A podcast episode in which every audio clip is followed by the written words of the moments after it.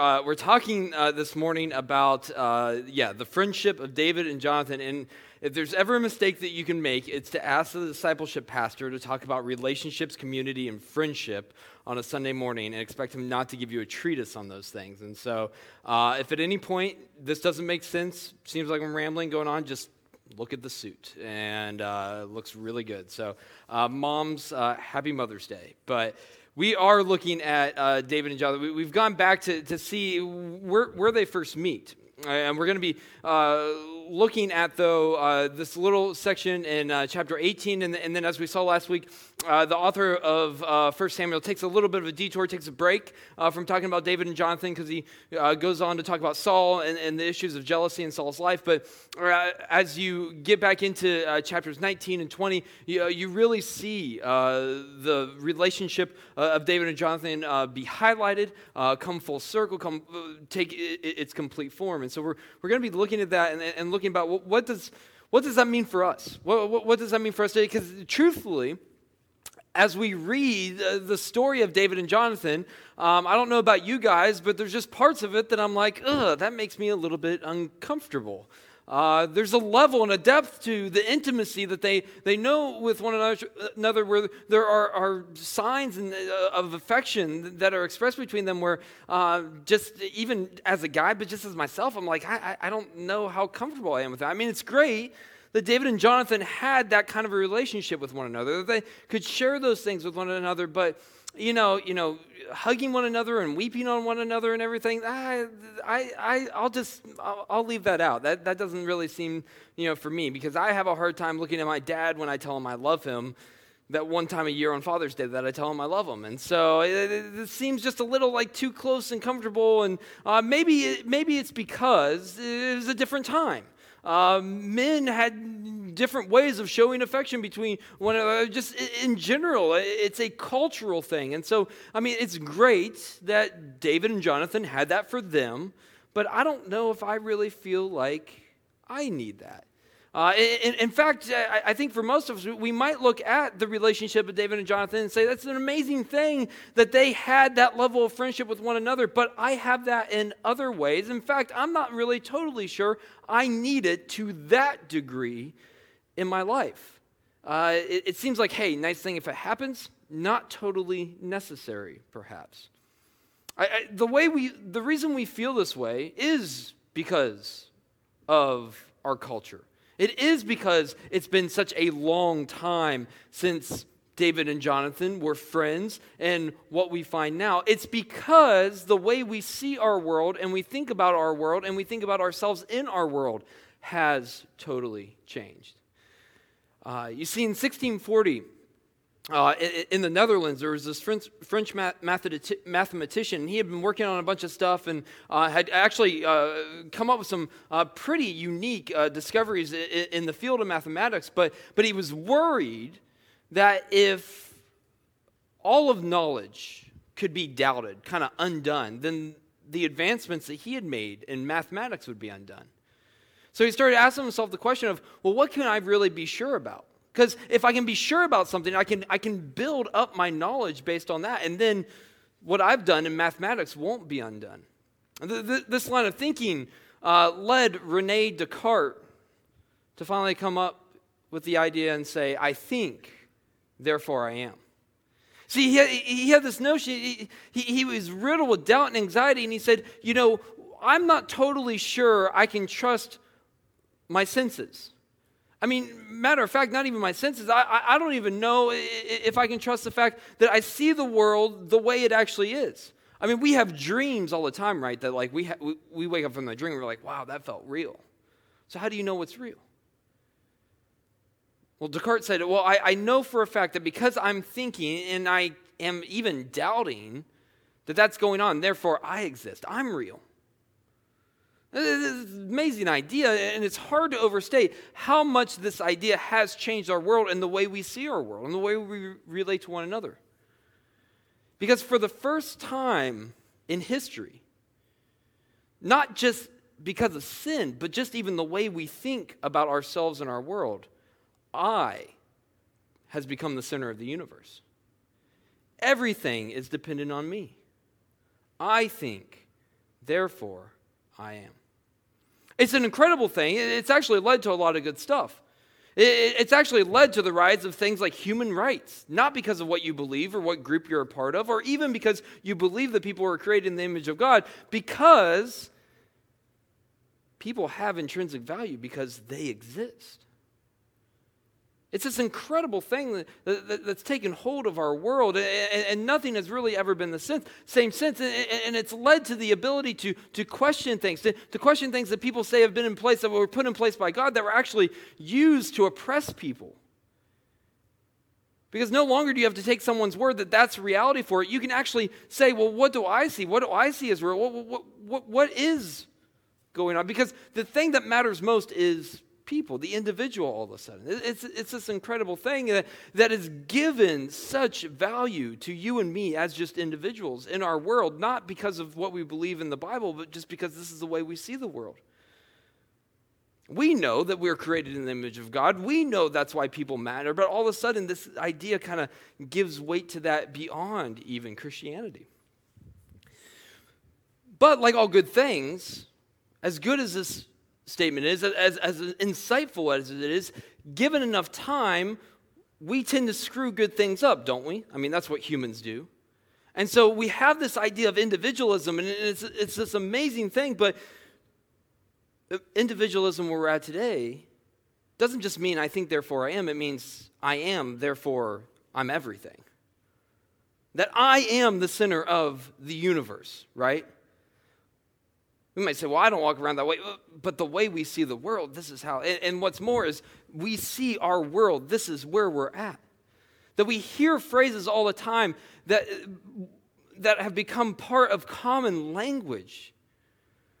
Where what people are saying is, don't worry about people around you, don't worry about everyone else, just take care of you. We're encouraged all the time to just do you. Just do you. Don't worry about anyone or anything else. All that matters is who you are. Just get in touch with yourself. Find the real you. Find what makes me me. That one of the greatest motivating factors in our world today is how to figure how to be your true self. And usually, when we talk about these things, what we mean is my true self is inside of me and everything else around me. And most importantly, usually people, especially what we would say toxic people, get in the way of me being my true self.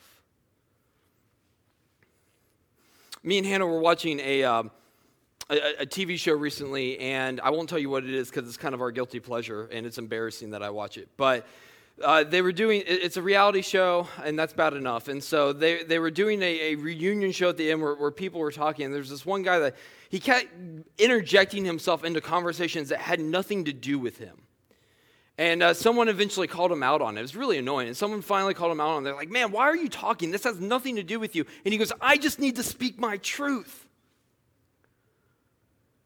It doesn't matter that it doesn't involve him. It doesn't matter it has have anything to do with him. It doesn't matter that these people are trying to figure out their relationship with one another. He needed to be heard. He needed to be seen. He needed to be understood. And once he got that out there, that was good enough. That's all that mattered. This is the world we find ourselves in. And so to see a relationship like Jonathan and David's, where it says that they were selfless towards one another, committed to one another, it does rub us kind of the wrong way and feel a bit uncomfortable and maybe too much. Because as much as we might say these things are annoying, it is to some degree the way we still see our world. And the dangerous thing is, is that, is that I don't think any of us coming in today would say individualism is a bad thing. Individualism is actually quite amazing. It, it teaches personal responsibility and, and, and, looking out for yourself and, and self betterment and all these sorts of things. But individualism taken too far, as I believe we have in our world today, is actually just as dangerous as things that we know are dangerous, like racism in an article uh, talking about um, friendship and relationships in the Old Testament, uh, Chad Bird says that both individualism and racism communicate the same error that I have zero intrinsic need of another person. I am my own oasis in the desert of humanity. I may use you, but I don't need you. We're not on the same plane. I am my own self contained person, complete in myself, content in myself, operating in my own privatized humanity. Within my skin, inside my head, operating within my heart and soul are all the necessities requisite for a fulfilled life. He goes on to say any contact with another person, be a coworker, a spouse even, or even a friend, is completely utilitarian not in any way what makes me me. The walls of my ego are not porous, they allow for no movement in or out. 100% of me is found inside me. Such is the error of our thinking, he says, because to be human is to, in fact, be in relationship. We have gotten to a place in our world, whether we think we see it this way or not. We all have been conditioned to feel as though relationships are at best something to be added on to a full life, but they're not necessary. The story of David and Jonathan says something very different about God's design and what God thinks of them and how God uses deep personal friendships to grow us and to help us realize more of who we actually are.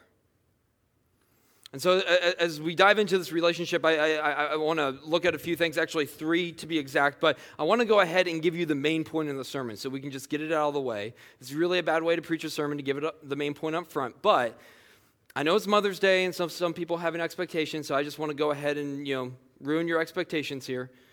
This is not a normal Mother's Day sermon. Because the main point of the sermon, sorry, moms, is your mom can't be your only friend. As nice as it might sound, as good as that might be, as comforting as a mother can be and is, the story of David and Jonathan shows us that we have a deep need for not just a relationship in terms of marriage, a relationship between our parents and ourselves, but we also need relationships with friends that are known on a deeper level than I think oftentimes we are comfortable with because of, the, again, the way we see our world and the world we live in. Let's back up to uh, 1 Samuel uh, chapter 18 there, verse 1. Uh, Ed just read it for us. It says there that as soon as he had finished speaking to Saul, the soul of Jonathan was knit to the soul of David. And Jonathan loved him as his own soul. The, the Hebrew word here is a kasar, and it, the, what it literally means is to be knit, to be, to be strewn together, to, to, to be united in, in such an intricate way that you can't tell where one ends and the other begins.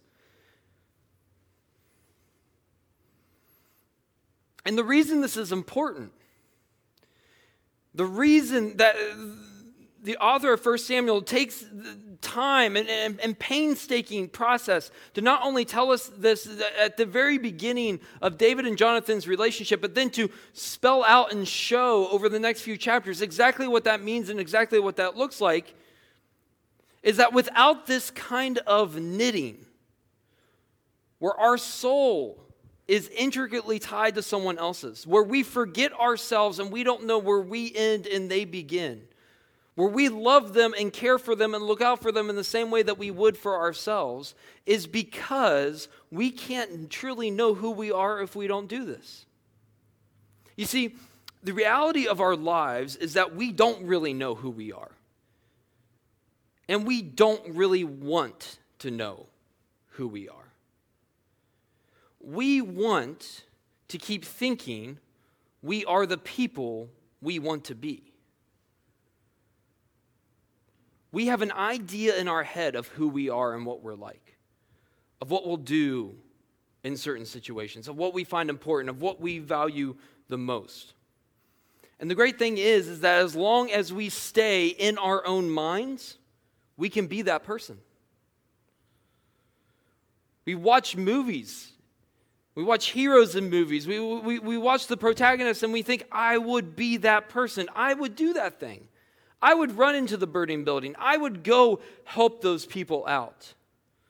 I wouldn't be selfish. I wouldn't run away. I wouldn't cower. And the great thing is, as long as we aren't thrust into those situations, we can keep thinking that's who we would be.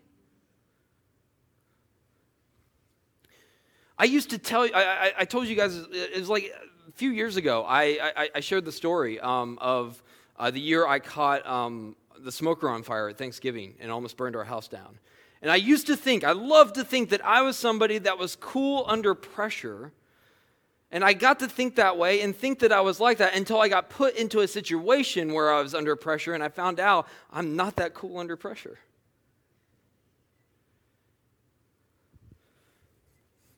My wife is a whole lot more cool under pressure than I am. But you see, we don't know that about ourselves until we're put into that position. Into that position. You cannot know the most important things about who you are until you're put in the position to have to live them out. And the only thing that will do that in our life is relationships with other people. You ask the question Am I selfish? Am I stubborn? Am I patient? Am I generous? Am I, am I prideful? Am I humble? Am I loving? Am I forgiving? All, all these things that we want to know uh, about ourselves and about other people. And, and every one of those questions, we all know what the right answer is. We all know the thing that we hope to be and we want to be. And in our minds, we are that way. But the only way you really know which way you fall on the spectrum is when you're in a relationship with another person and it's put to the test. When you're finally in that situation. See, the truth of the matter, the truth that David and Jonathan's re- relationship, their friendship shows us is, is that you are more you when you're anchored to other people.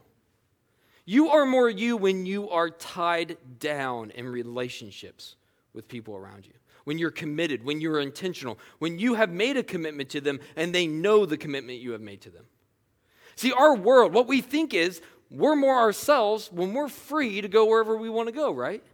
Don't tie me down. Don't commit me. I, I, we don't want to be limited in what we do because that will limit what, who we are. That to be committed to other people means we have to give up parts of ourself. The reality, though, is that to be committed to other people will never require you to give up the parts of who you tru- truly are. They will only require you to give up your selfish desires. God wants us to be in relationship with Himself and one another. And God will never ask us to do something that means we have to give up a part of who we were created to be.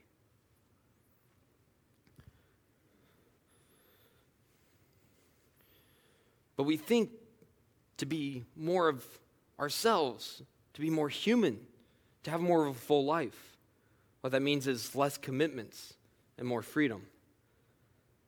When in actuality, if we want to be more of who we created to be, we will be liberal and generous with how committed we are to the people around us.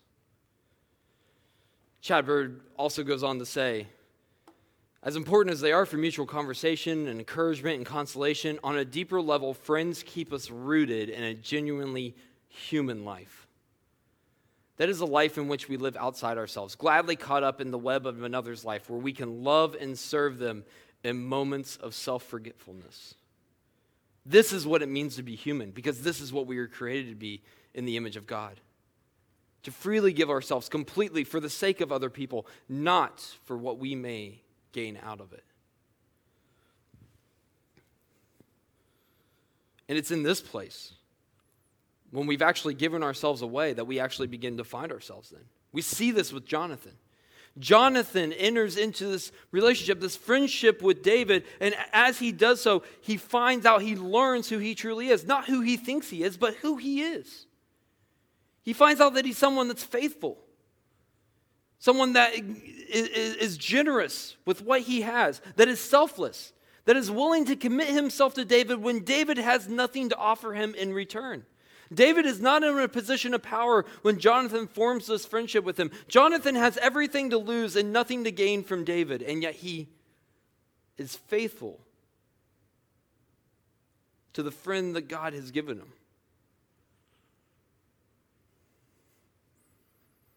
What's more is Jonathan learns that he is someone that is focused on, most importantly, what God is doing, unlike his father Saul. Where Saul had a choice to make and Saul chose to try to cling to what he had, Jonathan knew that if God's blessing was upon David, that meant the end of Jonathan's ability to potentially be the king.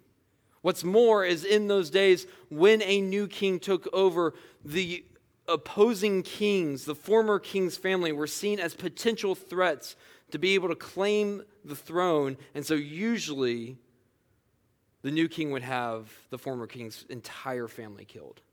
So no possible claim to the throne could be made. Jonathan has everything to lose. And yet he sees what God is doing. He sees this intricate connection through shared experiences with David. And so he gives himself to that.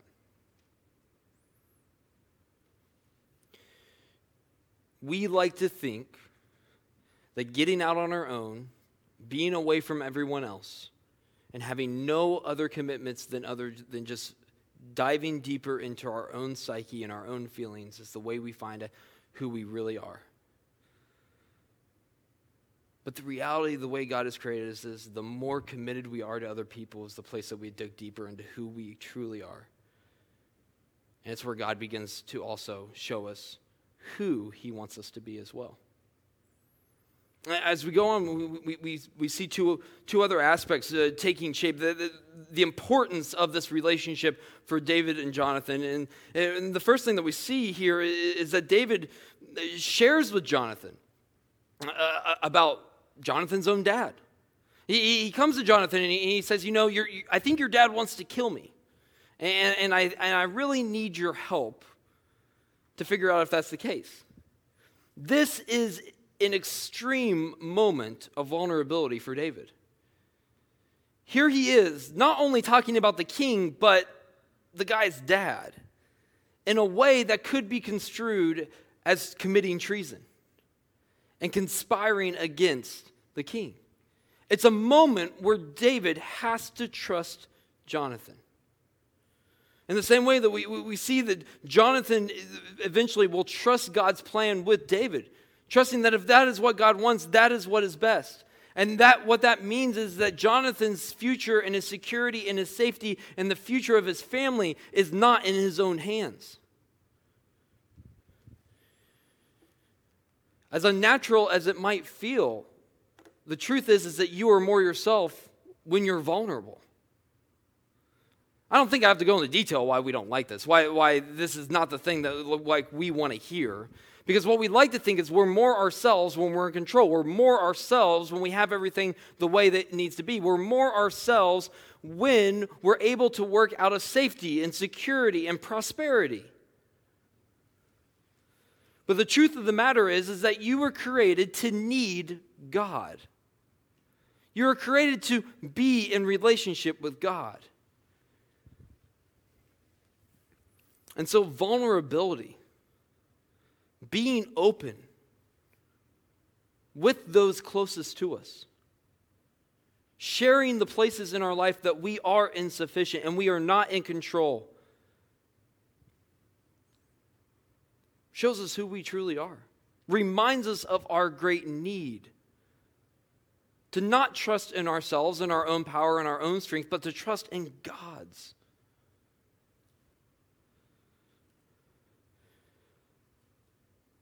See, when we push away relationships and we see them as unnecessary in our life, we're able to fool ourselves into thinking we have it all together, we have it all taken care of.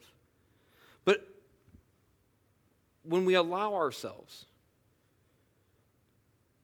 to recognize in someone else our need for something else, our need for input, that we can't do everything on our own, and we might just, in fact, really need the help we're so slow to ask for.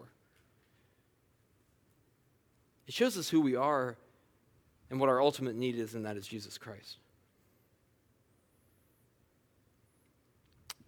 It has this way uh, of drawing us closer to Him, but it also has this way of pushing us deeper than we would ever go on our own. Look here with me in 1 Samuel chapter 20, verses 12 through 17. It's this really long thing where, as, as, John, as David's worried uh, about Saul wanting to kill him, and they're trying to figure out, and they come up whether or not that's the case, and Jonathan's not totally sure, and they come up with this really intricate plan for how if Jonathan does find out, how he'll find out, and then how he'll tell David. And it's all this stuff where when you get to the end of it, they do all this stuff with like shooting arrows and um, a servant. And at the end of it, though, they get up and they hug. And it's like, why couldn't you guys just done that in the first place? It seems like you didn't need to do all the you know, secrecy and everything like that. In the middle of that, Jonathan makes this commitment with David.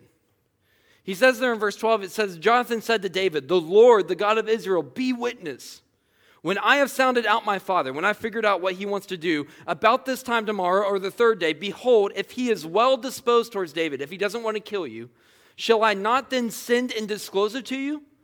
But should it please my father to do you harm, if he wants to kill you, the Lord do so to Jonathan, and more also, if I do not disclose it to you and send you away, that you may go in safety. Basically, if he wants to kill you and I don't tell you, let me die as well. May the Lord be with you as he has been with my father. Jonathan makes this huge commitment with David.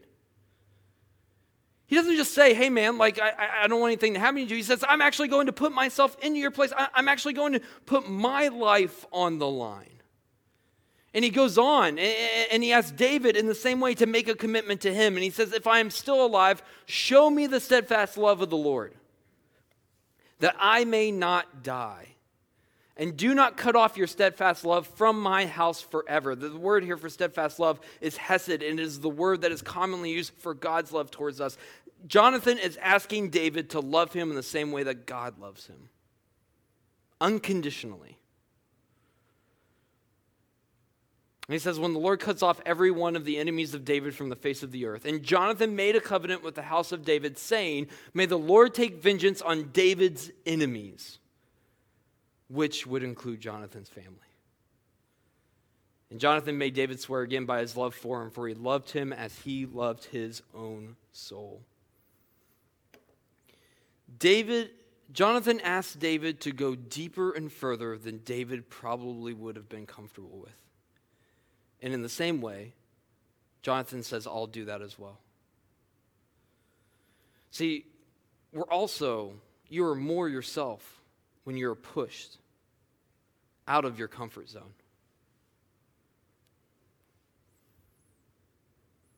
When you are asked to go beyond the things that make you comfortable, things that you can't see in yourself but someone else can. See, I think Jonathan recognized something about David that maybe David didn't even know in himself where he was willing to ask him and to push him to go further and deeper in his commitment than David might have otherwise been willing to do. Uh, a couple months ago, there was this article in the New Yorker. I didn't read it because who has time to read a New Yorker article? Uh, they're forever long. But the story of it and the title were amazing. It says uh, the, the article is called The Pastry AI That Learned to Fight Cancer. And uh, the, the subtitle says In Japan, a system designed to distinguish croissants from bear claws has turned out to be capable of, to do a whole lot more. The story behind this thing is that in uh, 2007, there was this bakery in Japan, and uh, they do over 200 different kinds of pastries. And so it, it, it, takes an awful lot of work to memorize all those different pastries and, and how much they cost and everything like that. And so it was actually like a, a lot of work for them to train new employees at the cash register for how to do this. And so they were trying to figure out a way to do their checkouts faster and more efficiently while not losing customer service in the meantime. And uh, so one of the ideas was is that they could pre-package everything. The only problem with that is we all know in a bakery that when you walk in, there's a difference between the pre-packaged stuff and the fresh stuff, right? And so you're not going to pay as much for prepackaged stuff. It means it was not made that day and it's kind of just cookie cutter, meh. And so who wants that? And so they couldn't do that. Um, but again, it, to train new people to how to distinguish all 200 of these pastries was just so much work and time. And usually by the time they invested that, the people would move on to new jobs. And so what do you do? So they reached out to a computer programmer to create an artificial intelligence system that you could where you could set the pastries under a camera and it could identify the difference between all the different pastries and then ring them up Uh, it took five years, but they finally did it. And so it increased efficiency and, and everything. And um, so it, it, was, it was then in 2017, five years after that, that um, this bakery was uh, advertising. And they advertised their system and, hey, you know, how amazing this thing was, and you can get in and get out, and you're not going to lose the customer service experience or any of that sort of stuff. Well, a doctor saw that commercial and uh, realized something, had the thought that, you know what? Um, human cells under a microscope look an awful lot like bear claws. They look like pastries. And so maybe if you could like reconfigure just a few little things, maybe you could put human tissue under the system and it might be able to differentiate between like healthy cells and cancerous cells. Sure enough, without much work, this artificial intelligence system can do that now. Or something that was created and it was good enough. I mean, it is great that, I mean, a feat of technology to be able to set 200 different pastries under a camera and be able to distinguish them and ring it up, right? And yet now it's saving lives. They're actually using this thing for all sorts of different things now. They've realized that it can, it can distinguish amulets and charms at trade shows and ring them up and everything like that. It's even able to look at the wiring in jet engines and distinguish what might be faulty wiring so it can get fixed before it breaks down.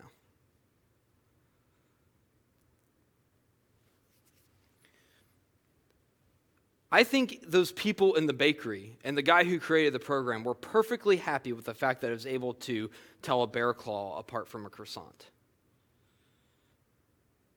But with the help of somebody from the outside that knew just enough about how the thing worked, it was able to see that there was so much more potential there. You and I need people in our life that know us well enough and deep enough that will push us beyond what we are comfortable with to realize the full potential of what Christ has for us in our life.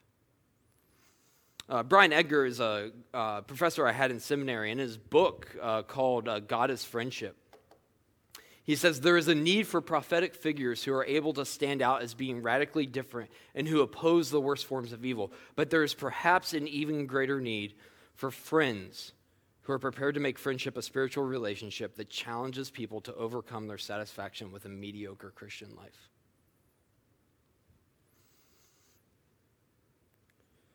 Discomfort is where growth happens. Being out of our comfort zone. And when we live our lives isolated from people, only close enough that they can see the surface without knowing the depths, we will only stay there. And we will find that we lack the growth that we so desperately desire. We'll probably actually end up getting to a place in our life where we say, you know what? Maybe I'm just not going to ever find that. Maybe it's is a story that was for that time and not now. But if anything, the, story of David and Jonathan and the friendship that we see there, we should walk away and we should say, that is God's design. That is what He wants for us, and that is for all time. That is not just for them, for then, but it's for us and it's for now as well. Real quick, there, uh, uh those two things this idea of vulnerability and, and, and being pushed probably one of those sounds really good to you and one sounds not so great because I think we typically along these lines fall into two camps. Some of us really love the idea of being vulnerable with other people. We, we, we love sitting down with people and being to open up and share what's going on in our life. The only problem is, is usually if that's the thing that appeals to us, we're not so crazy about the idea of being accountable and being pushed. We want to be able to sit down, share what's going on, how tough our life is, all those sorts of things what I've fallen into, all that stuff, but hey, don't ask me to do anything about it, right? And so, the only problem with that is, is that transparency without accountability usually just ends up leading to unprincipled living. The Bible calls it licentiousness. This idea that just by simply sharing what's going on in our life makes it better somehow. And so then we can go on and we can kind of keep doing the same stuff. It, it's at least better that I share it and I don't keep it hidden, is usually the thought. For others of us, we love the idea of accountability. We want people, when you say you're going to be somewhere, be somewhere. When you say you're going to do something, do something. And it drives us nuts when people don't do that, right?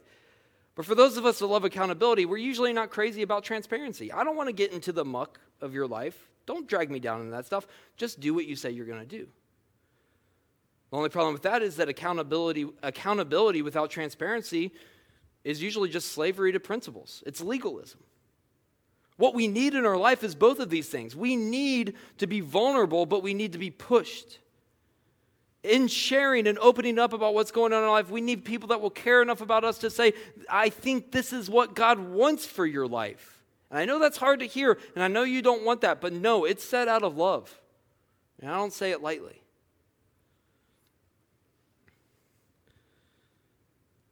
This is why when David, well, David had this with Jonathan, and it's why when David finds out that Jonathan has died in 2 Samuel chapter 1, he laments and he says, Jonathan lies slain on your high places. I am distressed for you, my brother Jonathan. Very pleasant have you been to me. Your love to me was extraordinary, surpassing the love of women.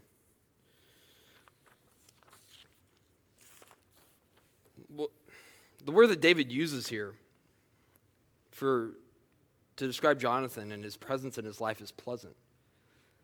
That same word is used by the psalmist in Psalm 135 as God's name. It's the same word in Psalm 27 where the psalmist says, I need to be in the presence of your pleasant goodness in the temple. What David is saying is that Jonathan has been God's presence in his life. That he has seen God in a new way and learned things about God and been opened up to God's love and the depth of his love and is caring for himself in a way he wouldn't have been otherwise because of the relationship he's had with Jonathan. You see, we might feel weirded out by the idea of having friends this deep and on this level because of the way we see our world and the way our world is set up and what we see as normal and what we see as extraordinary. But if David and Jonathan have anything to show us, it's that through deep friendships, we come to encounter God's love in a way we wouldn't otherwise.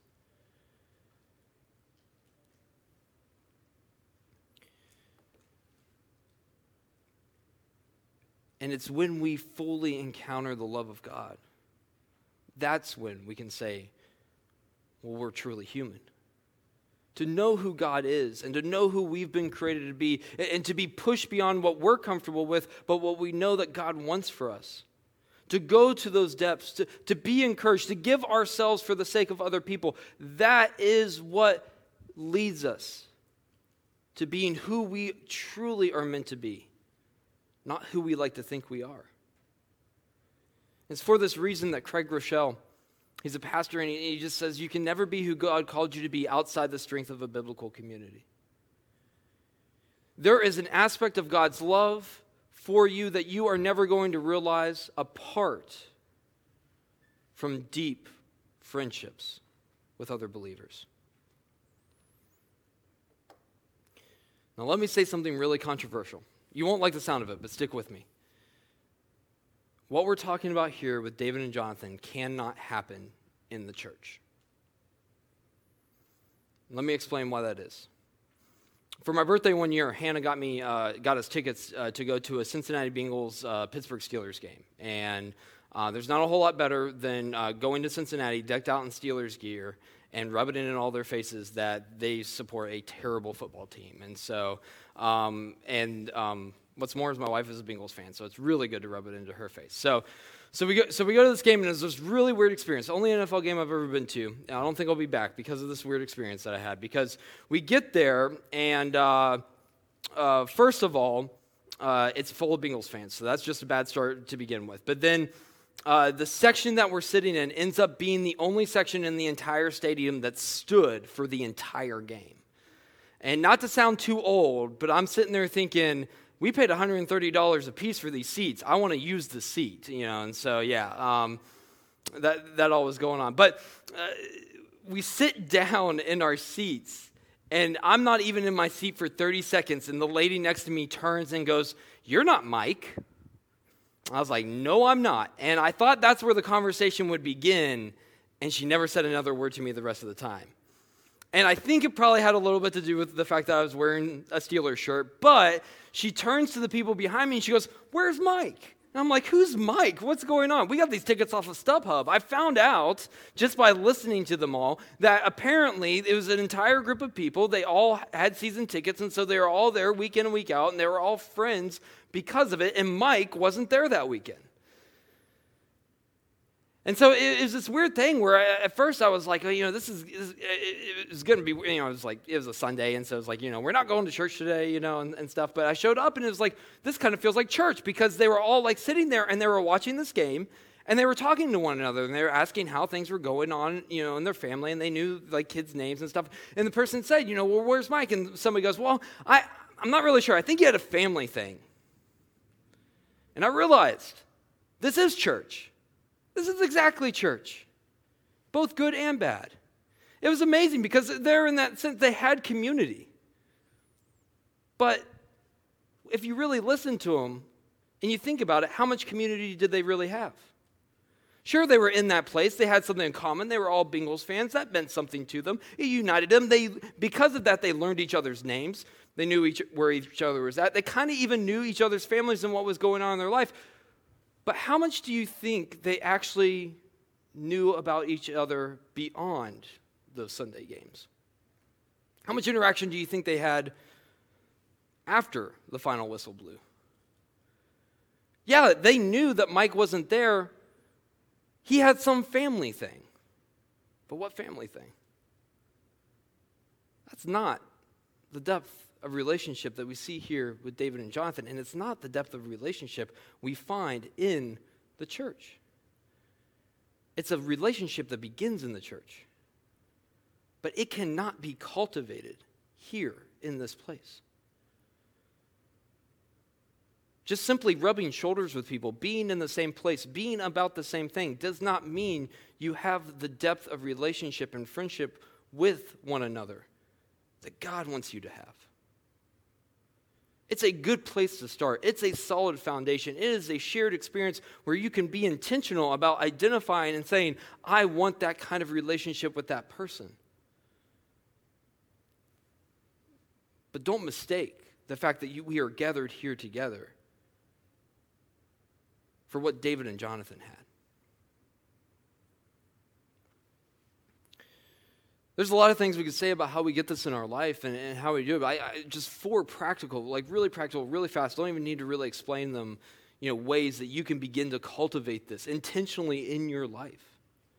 To have deep spiritual friendships that take you to a level, that take you beyond what you would imagine, that get you out of your comfort zone, that commit you to someone, that anchor you in a way to where you actually become more of who God has made you to be. The first is just to connect with people face to face. Stop rubbing shoulders with people and be face to face with people. This is a reason as a church, surprise, surprise, a discipleship pastor wants to talk to you about growth groups and follow. That we have growth groups so, so, that, we, that we sit face to face with one another and we talk about Scripture and we encourage one another and we encourage people to go deeper in their relationship. But it's also why we have something that's like follow, where you sit one on one with somebody and you have meaningful spiritual conversations that you can't even have in the size of a small group like a growth group. To be face to face with people, to begin to grow deeper with them, to be vulnerable, and to push them and to push yourself. The, the other three, I'm just going to say them because I, I, I think that makes sense. If, if you want to connect deeper with people, pray with them, serve with them, and play with them. Do things outside of Sunday mornings that one hour with them. Be intentional about it. Live life together. And do it facing one another, not just simply facing me with each other. I, I, I think the, the question is uh, it's a call to just self examination this morning uh, of who are the people that you are committed to. Do you know that? Do they know that? David and Jonathan knew the commitment they had with one another. They had been intentional about forming that bond. Who are the ones that are encouraging and challenging you to grow? Are you being vulnerable with them? Are you allowing them and giving them permission to push you further than you want to go? The Hebrew word for group of friends literally means a group tied together, uh, glued together, I'm sorry, glued together. That is the picture of what David and Jonathan are glued together, inseparable, growing deeper in their life with Christ, with one another. Who are you glued with in your journey of faith that is helping you to become more of who you are and to know Jesus deeper than even a relationship with a spouse or a parent or a pastor can help you realize? It is a gift that the Holy Spirit wants to give each of us. Not for then, but for you and I now. Let's pray. Heavenly Father, thank you for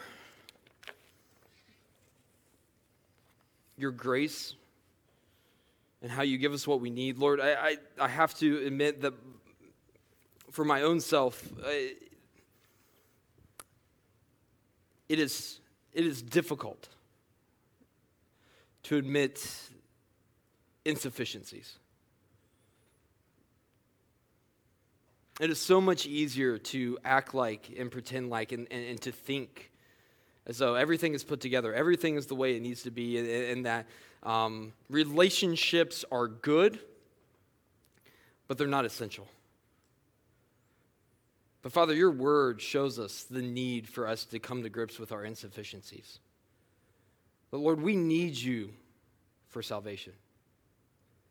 And Father, we need each other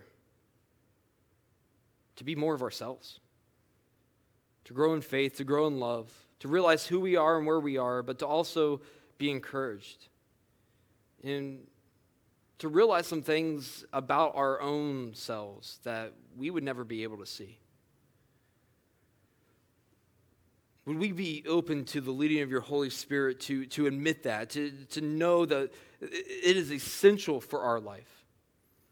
And Lord, would you help us by your power, because it does not come naturally to us, to be intentional about opening ourselves up and giving one another permission to speak truth and love into each other's lives. It's in your name we pray. Amen.